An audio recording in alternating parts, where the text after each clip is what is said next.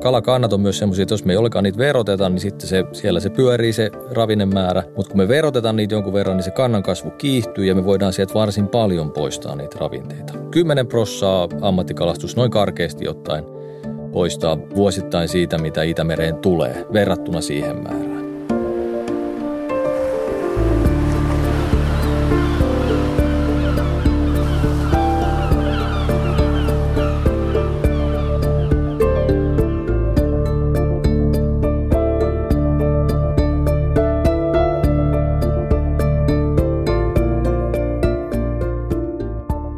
Vieraanani on tänään ympäristötaloustieteilijä Antti Iho, erikoistutkija Luonnonvarakeskuksesta eli Lukesta. Tervetuloa podcastiin Antti. Kiitos. Koska olit viimeksi merellä? Mä olin viimeksi merellä kaksi viikkoa sitten. Ihanaa, missä? Nauvossa. Oliko silloin just tosi kylmä, kun olit satanut lunta? Tai? Ei. Ei. Silloin oli aika hyvä keli. Tai kylmä oli kyllä, mutta aika kaunista. Ei oh. ollut lunta. Tässä podcastissa on vieraana ihmisiä, joille Itämeri on henkilökohtaisesti tärkeä. Mikä on kaikkein tärkein Itämeri hetkesi tai Itämereen liittyvä muistosi? Pitää olla tylsä ja sanoa, että se on ammatillinen. Se oli se, kun mä olin ensimmäistä kertaa live-lähetyksessä aamu TVssä ja mun piti puhua Itämerestä. Mä muistan, että tässä on, siitä on aika pitkä aika. Se olisi saattaa olla 2006 tai 2007 – Eli mä olin aivan vihreä tutkija ja jännitti niin paljon, että sit on hyvin vaikea selittää. Ehkä väitöstilaisuus sattui enemmän, mutta tämmöinen suoraan lähetykseen meneminen sinne studioon, niin se oli jotain semmoista, että ajattelin, että tässä täytyy olla joku nappula, mitä painetaan niin, että tästä pääsee pois. Mutta ei siitä päässyt ja se meni ihan hyvin. Ja mä osasin ja ymmärsin ja sitä kautta niin kuin ehkä nämä kaikki – Mä oon aina ollut vesi-ihminen. Mun on vaikea hahmottaa sitä aikaa, että vesi ja vedessä oleminen ei olisi mulle ihan kaikki kaikissa. Joo. Mutta tämä tämmöinen niin Itämeri-profiloituminen, niin se mun mielessä ja sisällä on käynyt ammatin kautta. Et mä en osaa erottaa suolasta ja makeita vettä toisista. Ne on yksi ja sama eläin mulle. Joo. Ja, ja Itämeri on tullut etenkin ammatin kautta. Ymmärrän hyvin. Vesistöthän on nimenomaan työtäsi lukessa – Twitterissä sulla on musta hieno kuvaus. Ympäristö- ja luonnonvara, taloustieteilijä vesistöjen ja veronmaksajien asialla. Miten sä Antti näet ympäristön suojelun ja talouden yhteyden?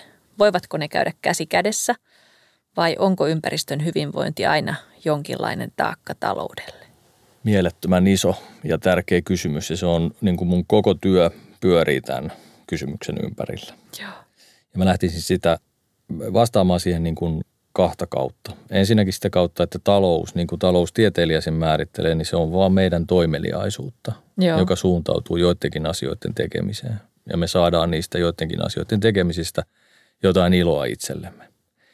Ja tähän talouteen liittyy sitten näitä ulkoisvaikutuksia, eli me saadaan jotain itsellemme, mitä me haetaan, mutta sitten tapahtuu ehkä jotain muuta, joka on tämmöistä ei-toivottua. Ja nämä ei-toivotut vaikutukset on ympäristön pilaantumista ja saastumista. Ja näin ollen se taloudellisen toimeliaisuuden valitettava piirre aina on se, että siitä myös seuraa jotain väärää. Ja sen takia, niin kuin me nyt korona-aikaan on nähty, että on tapahtunut tämmöisiä aivan mullistavia ympäristön puhdistumisilmiöitä, jotka on varmaankin hyvin väliaikaisia. Esimerkiksi ilmansaasteet on vähentynyt suurkaupungeissa niin, että – että saattaa näkyä jotain, vaikka Los Angelesissa, mikä kärsii valtavista smog-ongelmista, tai Pohjois-Intiassa näkyy mm. Himalaja. Helsingistä näkyy Tallinnaa. Juuri näin. Ja me nähdään tämmöisiä ilmiöitä, että jos taloudellinen toimeliaisuus, eli meidän tekeminen, laitetaan kokonaan seis, niin tottahan se ympäristö siitä selkiytyy. Mutta se ei ole mielenkiintoinen alue.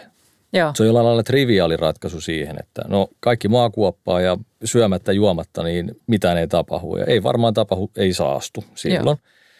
Eli näin ollen talous ja ympäristö on aina jossain määrin ristiriidassa. Mutta se, minkä takia taas ne ei ole, ja se talous on välttämätön työkalu ympäristön suojelussa, on se, että talous on sitä toimeliaisuutta ja sen suuntaamista. Ja talouden tutkiminen on sen toimeliaisuuden suuntaamisen tutkimista. Ja näin ollen se, että tämä talouden ja taloudellisen analyysin tapa tarkastella tavoitteisiin pääsemistä osittain vaihtoehtoisten keinojen kautta, niin sehän on täsmälleen tämä kysymys, mikä meillä ympäristönsuojelussa pitäisi aina olla. Joo. Et kun meillä on vaan tietty hereilläoloaika, me tehdään vaan tietty määrä asioita, niin että miten me suunnataan ne asiat sinä aikana, kun me niitä asioita tehdään. Miten me suunnataan ne sillä lailla, että, että tapahtuu mahdollisimman paljon hyvää. Tapahtuu mahdollisimman paljon sitä ympäristön suojelua. Ja sen tämmöinen tylsä nimi on tehokkuus. Mm. Ja se taloudellinen tehokkuus ympäristön suojelussa tarkoittaa ihan yksinkertaisesti sitä, että mitä ikinä me tehdään, että siitä olisi mahdollisimman paljon hyötyä sille ympäristölle. Ja näin ollen on totta, että ympäristön ja talouden ristiriita on vääjäämätön, mutta mun mielestä ympäristön suojelun analyysissä taloustiedon on sen takia aivan verraton apuväline, että meidän kaikki työkalut on rakennettu ja viritetty nimenomaan tämmöisten vaihtoehtoisten toimintatapojen tarkastelu ja sieltä niiden tehokkaimpien ratkaisujen löytämiseen. Ja sen takia mä sanoisin, että – ympäristö ja talous on myös erittäin hyviä kavereita, ainakin silloin kun me ruvetaan miettimään sitä, että miten meidän tekemistä voisi entrata niin, että ympäristö voisi paremmin. Aivan, että yhtäällä kun on se ympäristön ja talouden ristiriita, niin sitten on toisaalla se, mitä nyt on nähty, kun on puhuttu paljon kestävästä kehityksestä tai kiertotaloudesta, joka ei itsessään vielä ole mikään ratkaisu, mutta sieltä saattaa löytää ratkaisu. Eli silloin se ympäristö ja talouden suhde voi ollakin niin kuin toinen, eli sen toimeliaisuuden tutkimisesta ympäristön suhteen, niin saattaa muodostuakin mahdollisuus jopa sille ympäristölle. No ihan justiinsa noin. Tota mä, niin, nimenomaan. Noin niin kuin mulle tyypillisesti, niin mä puhuin siitä kolme minuuttia, joku toinen sanoi sen 15 sekunnissa, mutta just näin. Okei, okay. todella, todella hyvä. Mutta tämä sun hieno ja suuria sfäärejä kuvaava äskeinen puheen tapa johtuukin siitä, että sä oot maa- ja metsätaloustieteen tohtori ja ympäristöpolitiikan asiantuntija. Ja mennään nyt hetkeksi just näihin alueisiin, eli maa- ja metsätalous, erityisesti maatalous, mutta nyt on uusimmissa tutkimuksissa näkynyt myöskin, että metsätalouskin on vesistöjen suuri kuormittaja. Miten Antti voidaan näillä alueilla, eli maa- ja metsätaloudessa, niin, niin minkälaisin toimin voidaan hillitä sitä kuormitusta Itämerelle, joka tulee maa- tai metsätaloudesta?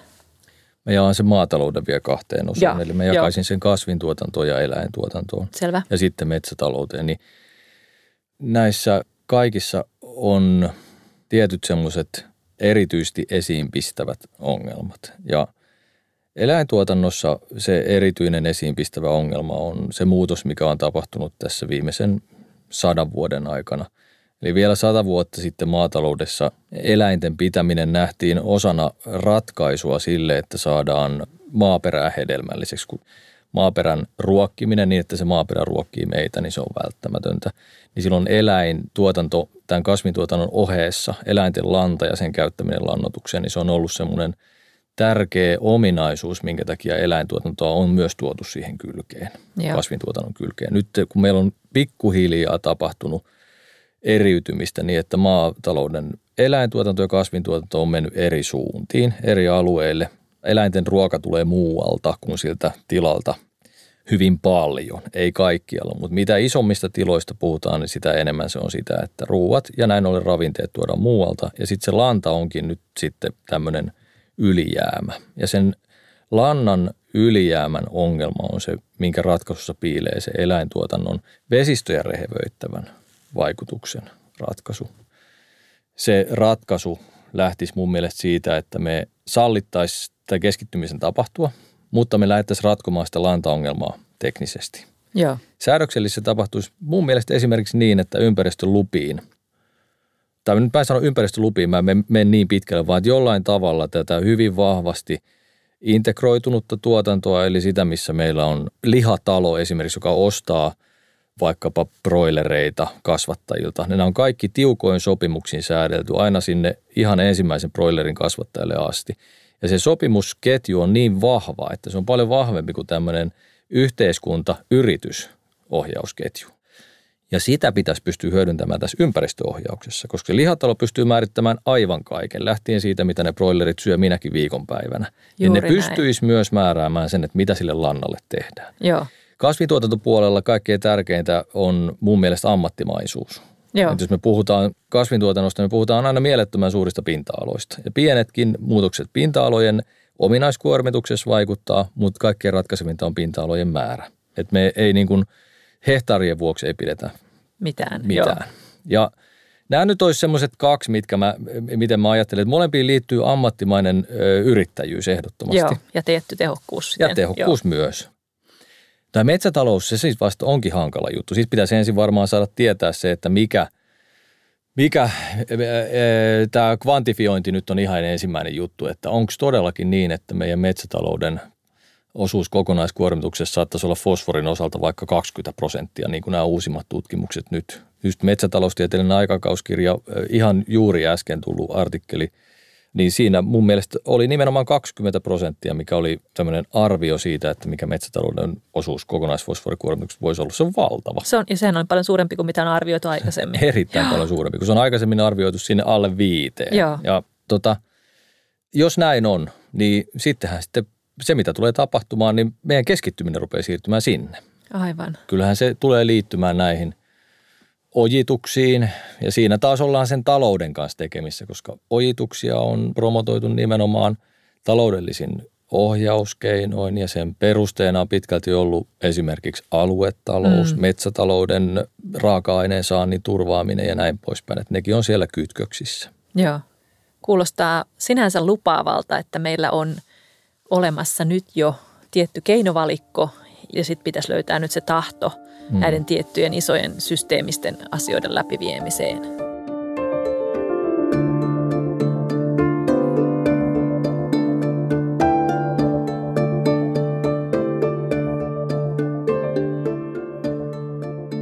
Jos mietitään sitä, että mikä on ekologinen kompensaatio, minulla on tästä tämmöinen hieno määritelmä – Ekologisen kompensaation avulla ihmisen toiminnasta luonnon monimuotoisuudelle yhtäällä aiheutunut haitta hyvitetään lisäämällä luonnon monimuotoisuutta toisaalla. Mm. Kuulostaa hirveän simppeliltä ja tota, hyvältä. Tästä on paljon keskusteltu, että mikä on oikeaa kompensaatiota. Että yhden puun istuttaminen tässä niin ei välttämättä kompensoinut vielä mitään, koska se ei niin kuin lisännyt mitään mistään. Mutta jos me mennään tuohon vesien suojeluun, niin Miten tätä kompensaatiota voisi lisätä tai käyttää Suomessa vesien suojelussa? Voiko sitä soveltaa millään tavalla? Ehdottomasti voisi. Ja sitä voisi soveltaa niin, että siitä hyötyisi vesistöt ja ihmiset. Sä sanoit tuossa siitä, että on puhetta siitä, että mitä on se oikeanlainen kompensaatio. Nyt meillä on esimerkiksi jo sitä, että joku toiminta on aiheuttanut haittaa elinympäristöille, vaikkapa kalastolle. Joo. Ja meillähän on lakisääteistä kompensointia, joka perustuu siihen. Ja se voi olla esimerkiksi kalataloudelliset velvoitteet, jotka tulee kaupungille, joka laskee jätevesiä ympäristöön, niin silloin se kompensoi aiheuttamansa haittaa. Mutta me ei ole mietitty sitä yhtään sen pidemmälle. Eli me kauhean paljon keskitytään siihen kysymykseen, että saako olla kompensaatiota vai ei. Ja sitten siihen vähän tulee tämmöistä ehkä jopa identiteettipolitiikalta kuulostavaa väittelyä siitä, että ne, niin, mm. se on väärin ja niin ei tai saa se on olla. oikein. Tai se on oikein. Joo. Ja se on tehokasta. Mutta meillä on jo sitä. Esimerkiksi kaupungit, niin niillähän on kalatalousvelvoitteet ja ne istuttaa kalanpoikasia.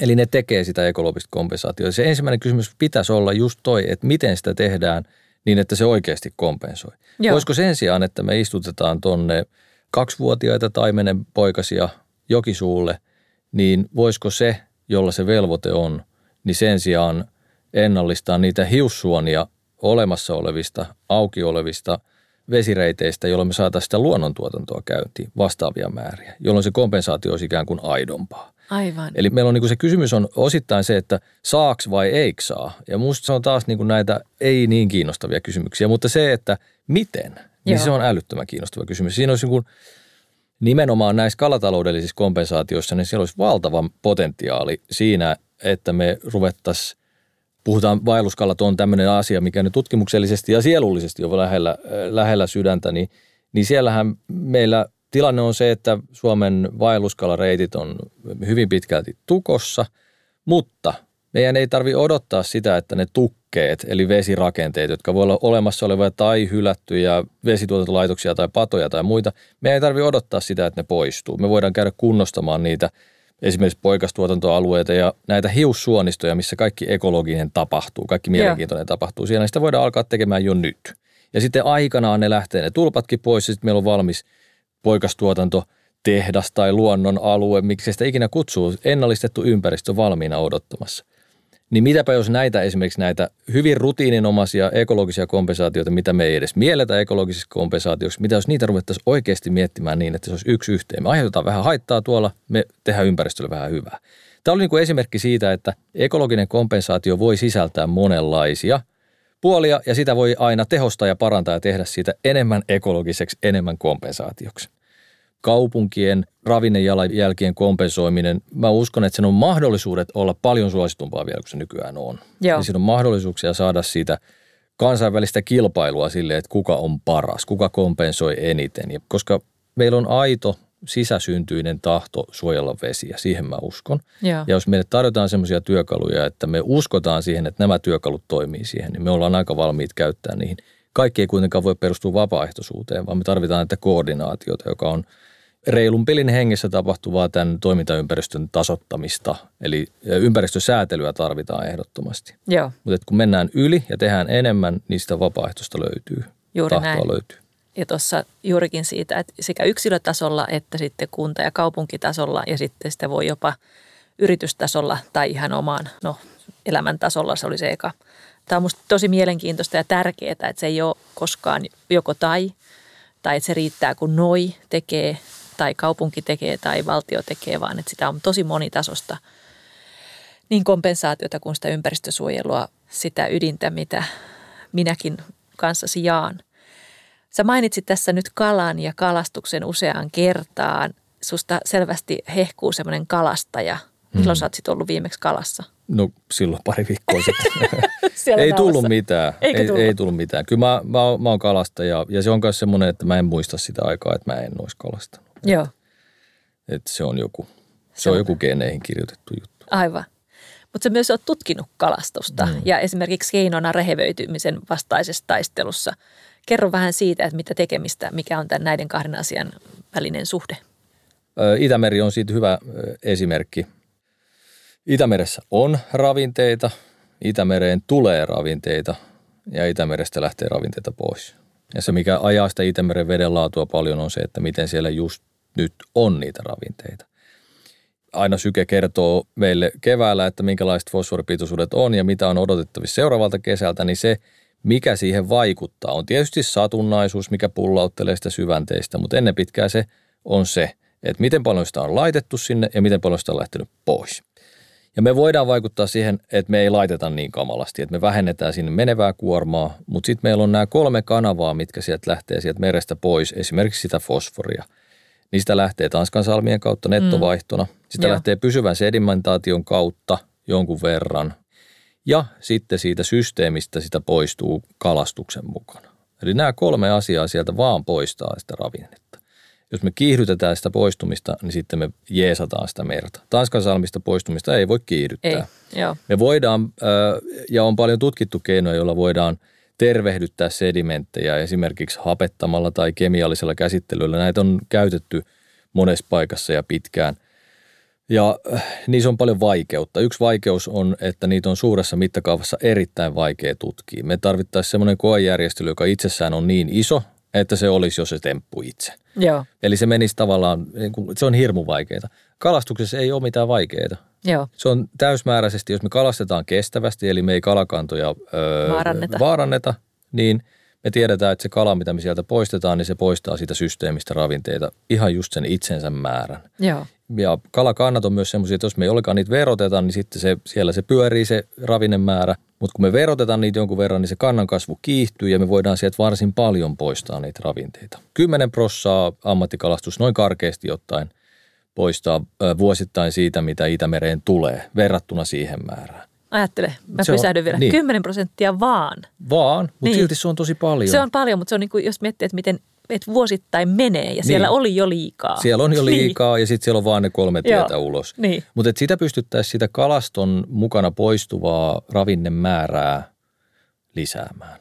Kahdella tavalla, että me annettaisiin kalakantojen kasvaa mahdollisimman terveeksi, tämän kalaravinneverkon kasvaa mahdollisimman terveeksi, niin että sen kasvu on mahdollisimman kiihkeää ja sitten Joo. tasaisesti näitä kaikkia eri kalalajia kalastaa sieltä pois. Se on aika yksinkertaisesti sanottu, mutta niin se toimisi. Eli näitä kaloja, mitä ei kalasteta juurikaan, niissä olisi varaa kalastaa paljon enemmän, mutta meidän pitäisi saada tietyt kalakannat elpymään. Ylipäätään, että se kalakanta kokonaisuus siellä, eli se ravintoverkko meressä olisi mahdollisimman terve ja että sitä hyväksi käytettäisiin mahdollisimman tasaisesti ja mahdollisimman tehokkaasti kestävällä tasolla, niin että se kanta on koko aika siinä maksimikasvun kieppeillä noin suurin piirtein.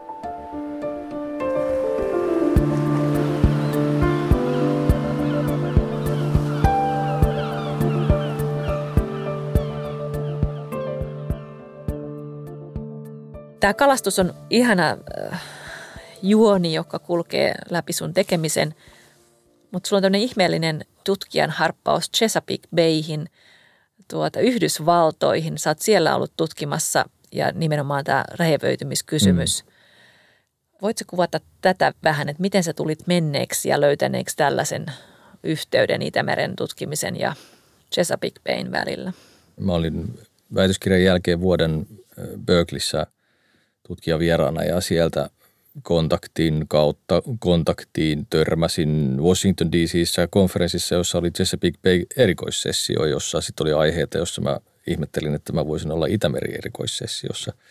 Eli, okay. eli tämä oli ihan tämmöinen, tämä oli ihan konkreettinen törmääminen. Ja, ja olihan mä toki kuullut sen nimen aikaisemmin, mutta siinä on vaan semmoinen merialue, jonka, jonka suojelussa – ja ympäristöpaineissa ja ympäristön tilassa, jopa ominaisuuksissa on murtovesialue. On niin paljon yhtäläisyyksiä, että tuntuu vaan siltä, että kaikissa töissä on kiva, jos on verrokkiryhmiä, niin jospa tästä jotenkin saisi itämeriläisille ja Chesapeake jotain verrokkiryhmiä tämän suojelun yhteiselossa – näiden asioiden päällekkäisen ja vierekkäisen tarkastelun hyödyt on niin ilmeiset, että teistä voi olla tekemättä, mutta se on ihan sama juttu Erienjärven kanssa. Eli kaikissa on tämä, että, että liika ravinnekuormitus ja ennen kaikkea fosfori aiheuttaa murheita. Ja, Ja sitten on erilaisia erikoisominaisuuksia, mitä näissä on. Paljon poliittista päällekkäistä ohjausta ja ylipäätään vaan semmoista tekemistä, että siinä kannattaa hetkeksi nostaa katse sieltä omista papereista ja katsoa, mitä kaveri tekee.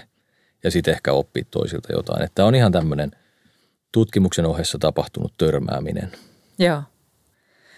Näistä törmäämisistä tulee mieleen eräs keskustelu kanssasi. En muista enää, keskustelimmeko tuota Daniel Kielmanin kirjallisuudesta vai Jenni Erppenbekin. Molemmat on saksalaisia nykykirjailijoita, joita molempia mielelläni luen, koska heillä on ilmiömäinen kyky tiivistää satojen vuosien historiat alle 200 sivuun – ja saada lukija haukkomaan henkeään siinä, että mitä voi oppia ihmisyydestä lyhyessä muodossa ilman, että kukaan heristää sormea. Ja tämä sormen heristäminen, samoin kuin näiden suurten viivojen avaaminen, niin ne me jotenkin yhdistän suhun Antti, että sun kanssa kun puhuu ympäristön suojelusta tai ympäristötaloustieteestä, niin sulla on sama taito, että ilman että sä heristät sormea, niin sä avaat suuria linjoja niin, että se on helppo ymmärtää – ja jätät kuulijan ajattelemaan, niin herää kysymys, että mitä sä nyt juuri luet, koska mä johdan aina kaiken siihen, että se miten puhuu tai ajattelee, niin sitä myöskin jollain tavalla ohjaa se, mitä lukee. No mä luen tietysti tällä hetkellä Dekameronia, joka on Aa, raskain opus, vaikka, vaikka ihan viihdyttävä, niin sitä pitää kahlata. Se, Mä oon Hyvänen nyt päivässä aika. numero kahdeksan ja tarinassa numero kymmenen. Mä luin mutta... tuon opiskeluaikana ja ajattelin, että aamen, siihen se jää. mutta mut kyllä mä sen vedän loppuun asti, vaikka mä oon kova jättämään kirjoja kesken, mutta mä ajattelin, että sieltä tulee jotain helmiä. Mutta tuohon, miten se ton, olipas ystävällisesti äh, pohjustettu ja, ja jotenkin haettu toi. No mutta se, katsos, tämä on mun, mun analyysini sinusta. Se, se on hauskaa, jos niin on, on pystynyt joskus jotain – puhumaan, mutta se mitä mä luen nyt tosiaan on toi, mutta esimerkiksi semmoinen kirja, niin kun tässä liittyy tähän sormen heristämiseen. Joo. Mä luin ei niin pitkä aika sitten Van ja Enon vasta ihan, ihan vastikään. Okei. Okay. hovin siis näytelmä ja siinä on semmoinen hahmo. Se on mitäs nimenomaan tämä Vanjaino, joka siinä näytelmässä, mä en voi, en voi sitä tarkistaa, sori kun en mä sitä kuitenkaan löydä tuosta, mutta Joo. leikitään, että se on se, ja onhan se se siinä tapahtuu kaikenlaista, mikä ei liity ympäristönsuojeluun ollenkaan. Joo, ei. ja silti siinä yhdessä tämmöisessä loppuvaiheessa, niin semmoisessa purkauksessa, kun se se on ikään kuin edustaa semmoista vähän älykkäämpää ihmistä. Kyllä, joo. Niin, niin se sitä ihmisen typeryyttä kiroilee ja sitä, miten tyhmiä ihmiset on. Ja se on semmoinen, mikä mä tunnistan niin kuin esimerkiksi, no varmaan itsestäni, mutta ehkä kaikista, mutta erityisesti niin kuin näistä kollegoista, jotka tutkii ja hakkaa päätä seinään vuodesta toiseen, että näitä asioita ja että miten voi olla niin tyhmä, että me nähdään ihan selvästi, että näin pitäisi tehdä ja näin ei tehdä. Että miten voi ihmiset olla näin tyhmiä.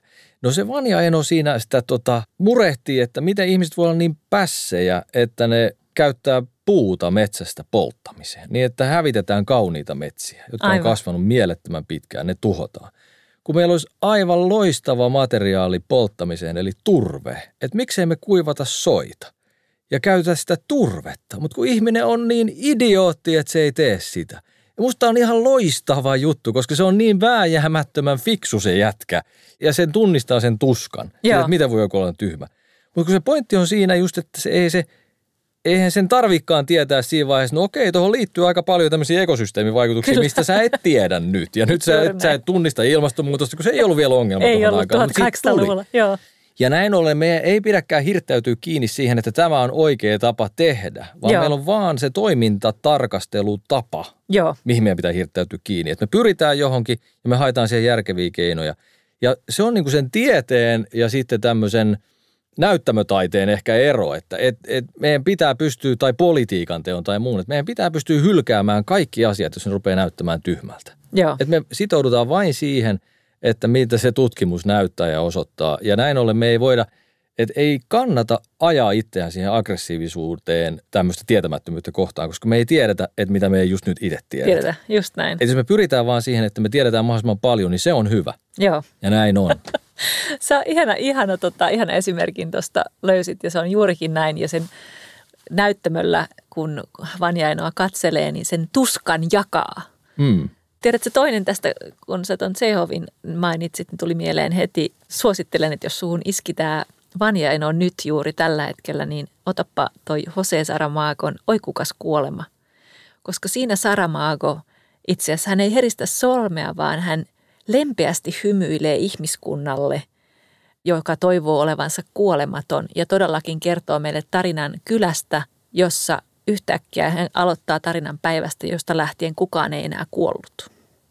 Niin mitä sitten kävikään? Hmm. Siinä on todella paljon just sellaista, että saattaa olla, että käy niin, että saat sitä, mitä toivot hmm. ja mitä siitä sitten seuraa. Ja se tuska, mikä siellä sitten on niistä syistä, että – että se elämän kiertokulku ei päätykään, vaikka hmm. kaikki oikeastaan siihen on valmistautunut. Niin, niin se on, Mä otan vinkin vastaan. Ota, se on oikeasti aika mainio ottaen huomioon, että me ollaan eletty jonkinnäköisessä poikkeustilassa ja kummallisessa ajassa, niin jotenkin mä yhtäkkiä muistin tämän hmm. Hoseen tarinan. Niin tota, suosittelen nyt Vanjan seuraajaksi. Mä laitan sen. Hyvä.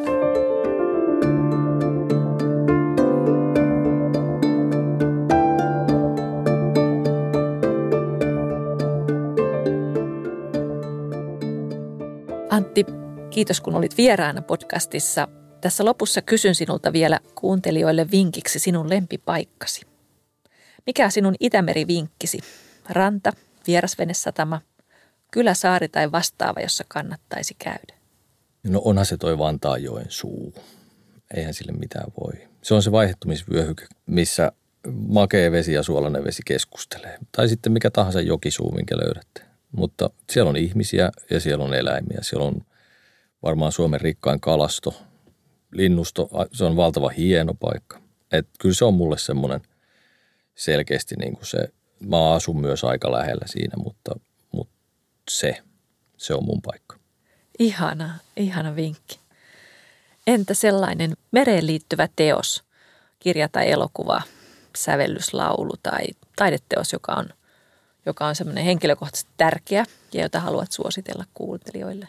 No tämä tulee lapsuudesta. Nyt sitten tämä on tämä Tolkienin kirjatrilogian esiteos, eli Silmarillion. Aivan. Ja siinä mua viehättää ihan valtavasti tämä – Tolkienin äh, kirjat, Taru Sormusten herrasta kirja tehty elokuvat sun muut, siitä on tietysti ne kirjat olemassa, mutta sitten se kirjoitti sinne taustalle tämmöistä mytologiaa, mistä Joo. tämä kaikki on alkanut. Ja mytologia on hänen poikansa sitten isän kuoleman jälkeen koko sen Silmarillion nimiseen teokseen ja – siinä lähdetään niin kuin maailman luomisesta. Siinä on vahvat Kalevala-vaikutteet myös tietysti, mutta sitten lähdetään maailman luomisesta ja maailma syntyy niin kuin yhden Jumalan ajatuksista ja se ajatukset konkretisoituu toisiksi jumaliksi, jotka sitten yhdessä käy laulamaan ja sitten niiden laulusta tehdään tosi ja se on niin kuin tämä meidän maailma.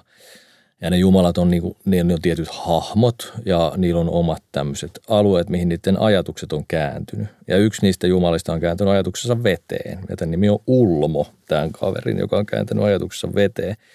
Ja ihmiset tulee tähän maailmaan paljon sen jälkeen, kun jumalat on sieltä tavallaan jo melkein poistunut. Ja Joo. ihmisille tämä maailma on ihan erilainen ja meidän se kontakti on hyvin pieni, mutta tämä nimenomaan tämä Ulmo jää myös ihmisten maailmaan olemaan ja välittämään viestiä. Se kerää viestiä maalta veden muodossa. Se elää itse meressä, mutta se kerää viestit lähteiden, virtojen, järvien, jokien mukana itseensä. Ja, ja tota, siinä on jotain semmoista, mistä mä en, niin kuin ihan, mä en pääse siitä ihan niin kuin selvyyteen, mutta mä haluan lukea tästä kaksi, kolme lausetta. Ihanaa, lue vaan. Tota, tässä on vala, tarkoittaa Jumalaa.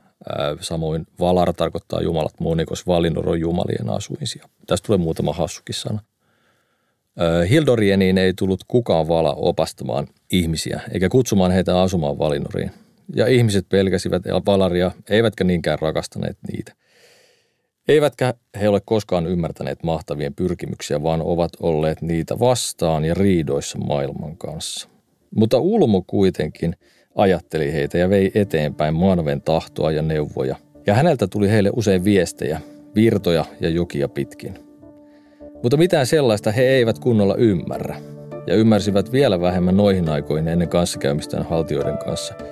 Ja sen tähden he rakastivat vesiä ja sydän hypähti rinnassa veden äärellä, mutta he eivät osanneet tulkita saamiaan sanomia. Ihana. Kiitos. Kiitos.